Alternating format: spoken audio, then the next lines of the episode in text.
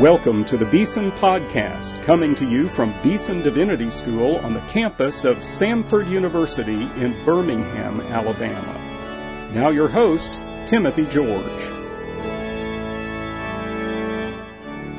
Here on the Beeson Podcast today, I have a very special guest. She's been with us once before, a very special friend of mine, Dr. Anne Marie Kidder.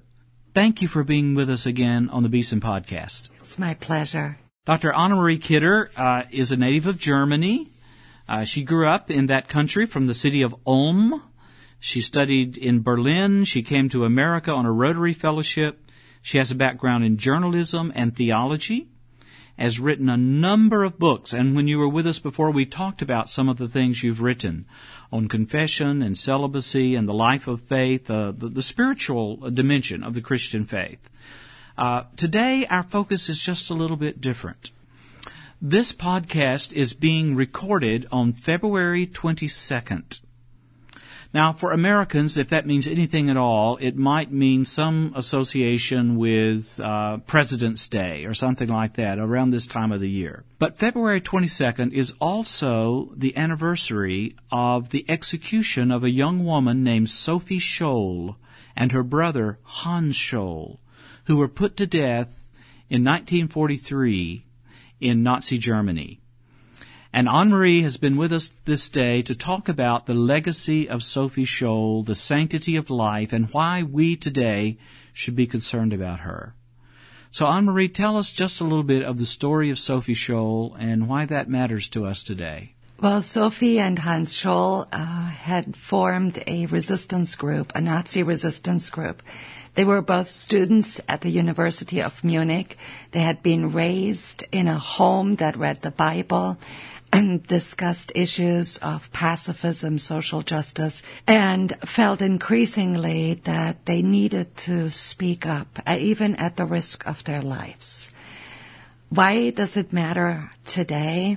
Because I, I, there are some similarities, perhaps not as clear are we uh, under a threat, but we are really surrounded by a culture that is secular, that takes for granted a life of convenience and comfort, and uh, uses the Christian faith perhaps as a as a way um, to climb up to to self uh, uh, um, heal to for self help, but not um, a faith that is costly um, not a faith that places Christ as the one who is the King of kings and Lord of lords.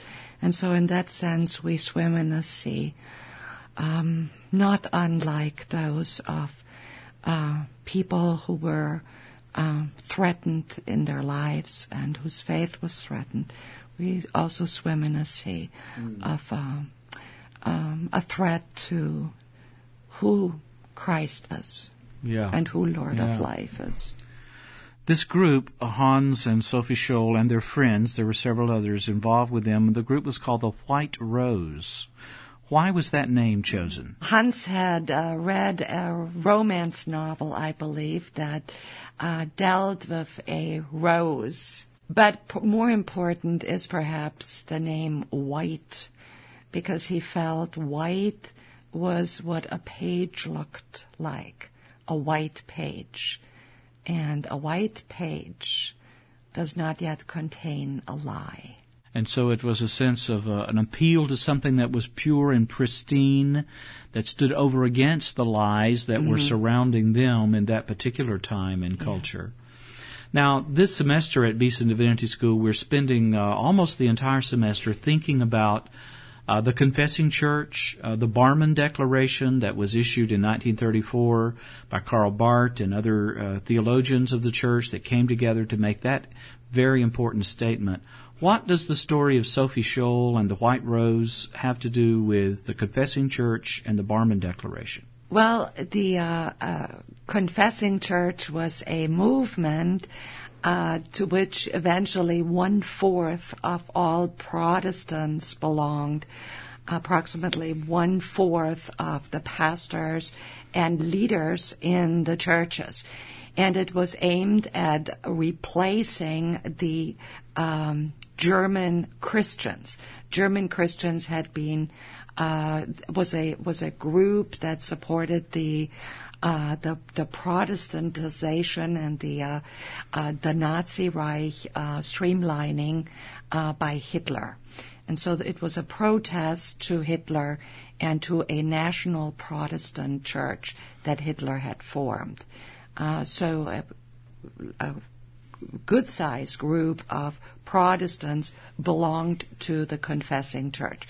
Belonging to the confessing church by implication meant that one resisted a Nazi church that was buying into a theology that was uh, a theology of blood and soil and that equaled uh, the chancellor's uh, person with that of a savior, Jesus Christ. One of the things the Nazi uh, effort to Nazify the church, the German Christian movement, wanted to devalue the Old Testament.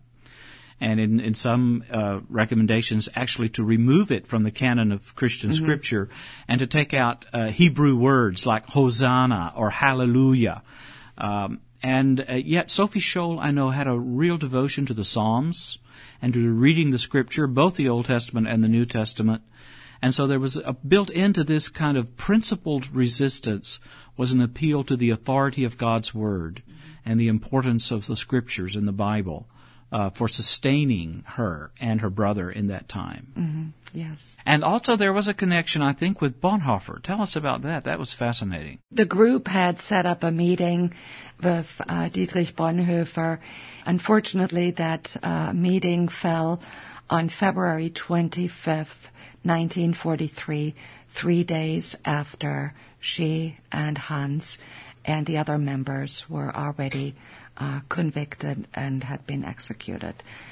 The connection with Bonhoeffer was that to them he was the uh, the spear the spearhead, uh, one of the most outspoken critics of Hitler. He was prominent in the the Reich. He was he was not only prominent as a pastor and resistor, but also as a um, as a theologian who put meat to the argument of on why it was critical to resist. That it was either one was either a uh, resistor or one was not a Christian. The opening lines of his great book Nachfolge in German, or we say the cost of discipleship in English, was the, the point that the great struggle for which the church is fighting today is the struggle for real grace.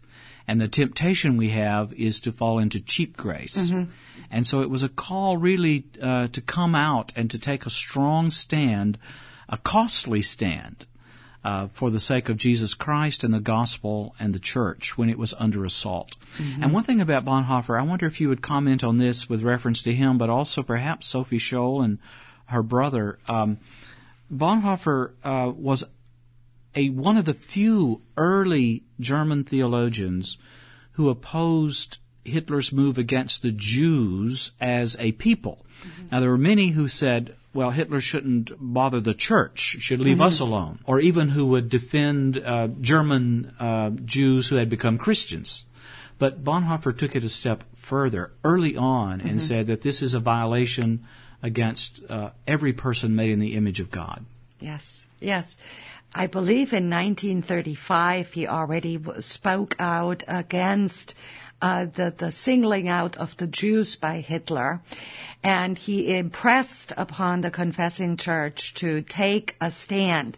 And they did in 1936, but to his taste, not strong enough. Now, when we think about the sanctity of life today, we often associate that, particularly in this, this day and time, and I think rightly so, uh, with the kind of uninhibited uh, practice of abortion in our country.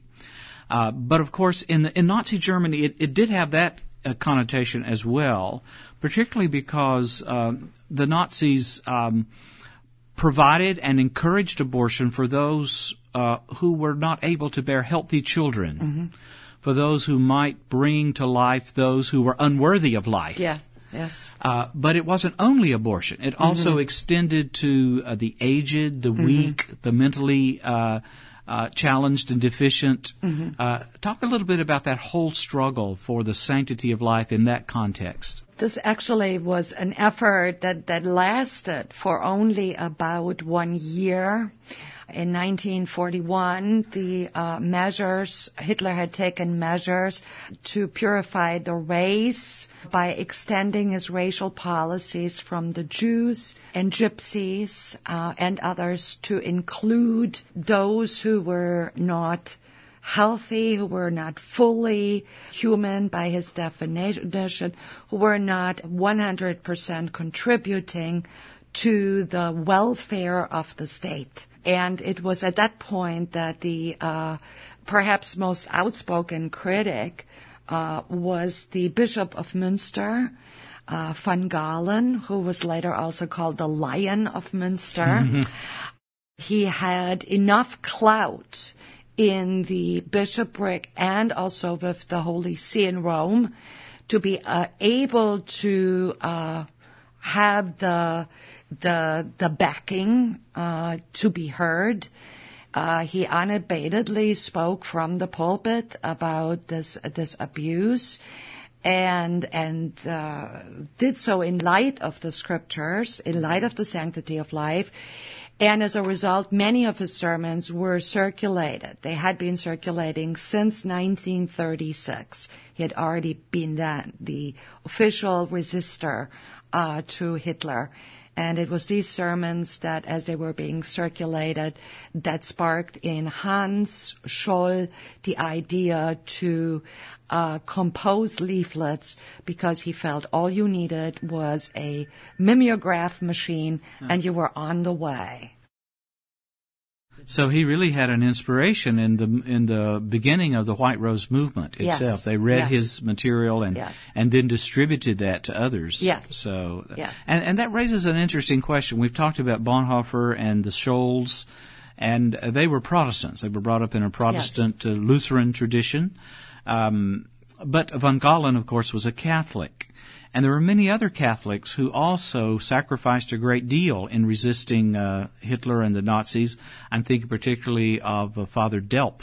Uh, mm-hmm. Tell us a little bit about him and, and other Catholics that you have studied in mm-hmm. your work on this period. Yes. Who showed yes. great courage and faith as well. Yes, I, well, Hitler had to tackle the church in different ways. The Protestants he tackled by assigning a a, uh, a church minister and creating a national Protestant church, thereby taking over.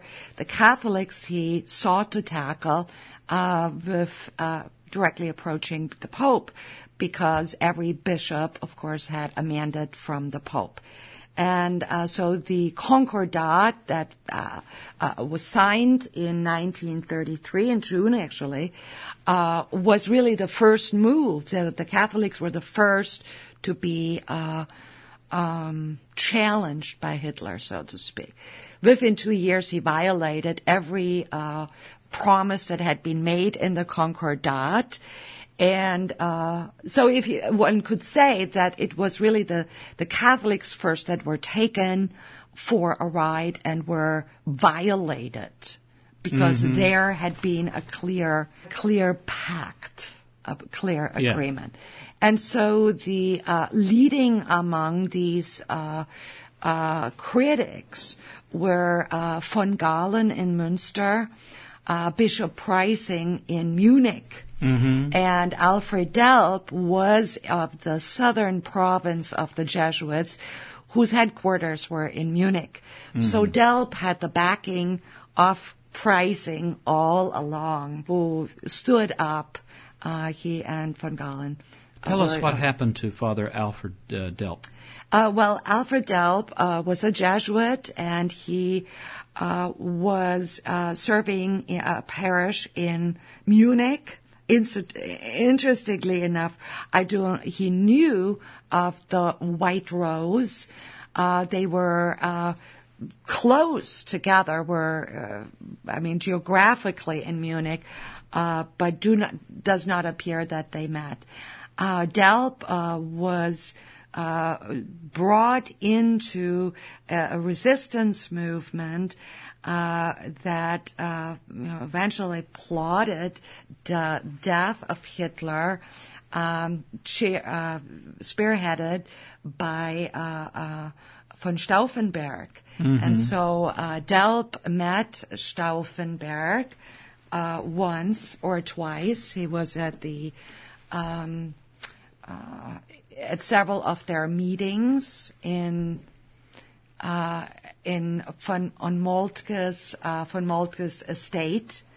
Uh, but interestingly uh, enough, is that Delp was introduced to the um, uh, the circle, Kreisau circle, of which he was part, by his own provincial. That is, his own um, the superior of the order. You know, it's, it's interesting to me that uh, you Protestants and Catholics, of course, have a long history of animosity going back to the Reformation. But in some ways, though the differences still even remain today, this crucible of suffering in the Third Reich uh, was able to bring together Protestants and Catholics who share a common vision of belief in Jesus Christ, love for the Scriptures, and concern for every human person made in the image of God. I'm thinking of Bonhoeffer, for example, who uh, spent time in a monastery in Ettal, a Catholic monastery, and there was uh, deepened in his own appreciation of the question of the sanctity of life as it related to abortion, which he later wrote about in Ethics. Yes. So yes. uh, th- this this crucible of suffering was a way of a kind of practical ecumenism, you might say. yes, yes, very much so. Yes. I want you to talk a little bit uh, about yourself as a German woman. It's interesting to those of us who are in America today. We grow up in a different culture. We see these old movies about Hitler and the Nazis, and it seems very distant and far away.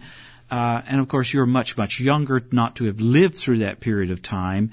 And yet you did grow up in Germany, in this same country. You know this culture. Of course, it's your culture. In fact, you are from the same hometown, Ulm, of Sophie Scholl and Hans Scholl. So say a little bit about what is it like to be a German, a German woman, growing up in that culture and facing these kinds of issues as, as a German, as a woman, and as a Christian. I went to the to school in the 1960s and 70s, and my training in history uh, involved the Third Reich.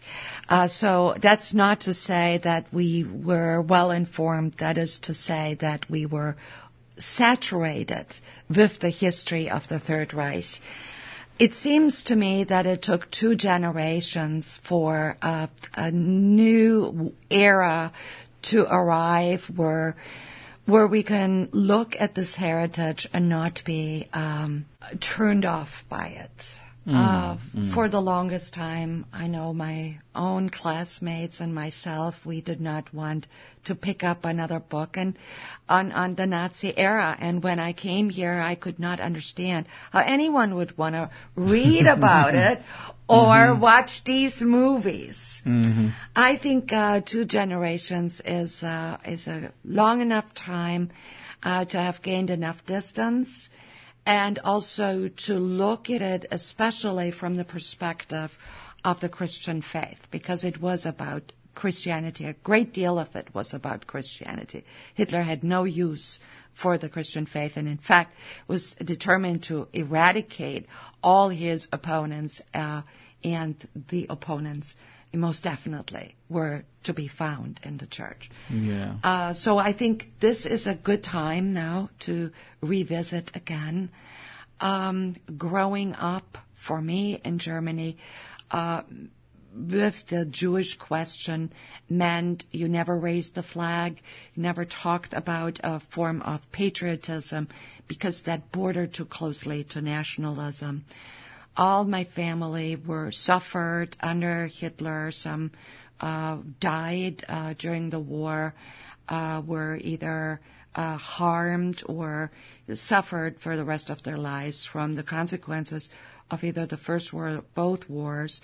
So there wasn't we lived with that memory uh, that was that was present. And today, uh, if one goes to Germany, the major sites, Berlin, Munich, uh, Freiburg, uh, Ulm, uh, any town almost will have a memorial uh, to the victims of the Nazi regime, uh, to the Jews, uh, uh, Plötzensee, the prisons.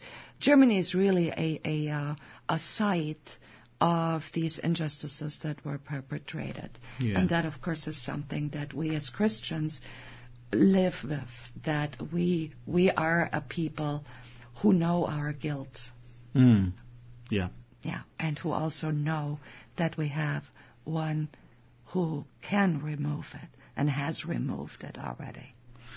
And that uh, faith in Jesus Christ that you allude to now is something that's very much a part of your life. You are a minister of the gospel, a Presbyterian, a pastor. You're also a teacher of theology, of uh, preparing students who will be pastors at the Ecumenical Theological Seminary in Detroit. Uh, but beyond these kind of official duties that you have, uh, you're also a very gifted writer and translator. And today in our worship service here at Beeson Divinity School, we sang a translation you made of a very notable hymn from the time of the Third Reich. And I wonder if you'd tell us a little bit about this hymn, and then we won't ask you to sing it on the Beeson podcast. However, uh, although you may, if you wish, but uh, I think it would be great if you would read us this text. But before you do that, tell us a little bit about uh, who Rudolf Schröder was, who wrote it, and then what this really means, this terrific text that you have translated from German into English. Well, the uh, uh, the eva- evangelical or Protestant hymnal in Germany is speckled with texts that come from the time of the Nazi era and from members of the confessing church. Uh, they in many ways resemble those of the great Reformation hymn writers, Paul Gerhardt and Martin Luther, of course. They're, they're full of fervor and passion. They are also laced with a deep awareness of human sin and sinfulness. And the, the, uh, the, the, the being, being really weighed down by sin. And I think those two, those two aspects, a deep awareness of human wretchedness, I call it, I want to call it, and the utter need for salvation. Those two make for a brilliant uh, Christian hymn and hymnody. So the depth of human despair, the evidence of sin and destructiveness all around us and within us on the one hand, and the overcoming grace of God on the other, come together in this hymnody. So please tell us about this particular hymn, which I think is just wonderful. This particular hymn was written by a member of the Confessing Church. His name was Rudolf Alexander Schröder. It was written in 1939, and uh, Schröder was an architect. He was a painter, a poet, and interestingly enough, also a translator, mm. in addition to being a member of the Confessing Church. The title of it is It Could Be That Towers Fall. It could be that towers fall and the buildings tall and strong do collapse and topple over. You, though, hold on to your faith. God will never let you fall. God will keep you safe. It might be that greed, deceit is the matter for a while. As God wills, God's gifts prevail. Do not judge what's mine or thine. Many joys are merely spurious. Let them have their time. It might be deception wins and the righteous will be crushed. But each failure breeds the vision of God's justice in the end. And alive you climb from fire full of newfound strength.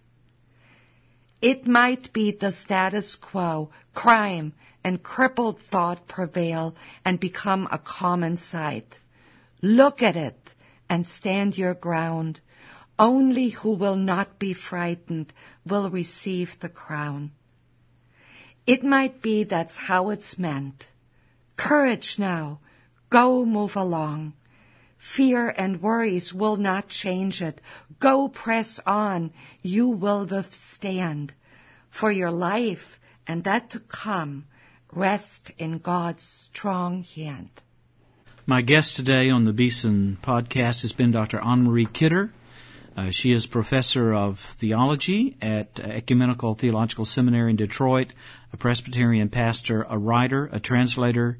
Thank you for being here and for this very special conversation. Thank you so much for having me. You've been listening to the Beeson Podcast with host Timothy George. You can subscribe to the Beeson Podcast at our website, beesondivinity.com. Beeson Divinity School is an interdenominational evangelical divinity school training men and women in the service of Jesus Christ. We pray that this podcast will aid and encourage your work, and we hope you will listen to each upcoming edition of the Beeson Podcast.